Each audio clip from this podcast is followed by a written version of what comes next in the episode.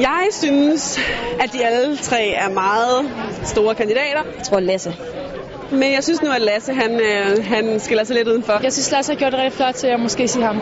Ved galashowet Sport 2012 var opbakningen stor til kåringen af Lasse Norman Hansen som årets sportsnavn. Men han er jo tydeligvis ikke så gammel endnu, og han har allerede vundet sin første OL-guldmedalje. Jeg synes bare, der er så meget go i ham, og han har så store ambitioner og, og ved det så meget, så, så jeg håber lidt på ham. Han tordner bare afsted, så jeg tror, jeg, han, jeg synes, han fortjener den i hvert fald. Selv var hovedpersonen ret overvældet, Ja, det er ikke rigtig gået op for mig. Det, det tror jeg sgu ikke helt der. men også stolt efter en aften, hvor han ligeledes vandt prisen BT Skuld. Og det har været et, øh, et super fedt år. Det er virkelig en, en underlig fornemmelse at stå her med, ja, med, med alt nærmest. Det, er, det, det har været overvældende. Efter OL-guldet og det store gennembrud, sigter Lasse Norman Hansen i de kommende år mod nye mål. Jeg fokuserer rigtig meget på VM i februar. Og, og derefter, der vil, jeg, der vil jeg ret fokus rigtig meget mod, mod landevejen og, og fokusere på at, at få skabt mig et navn der også.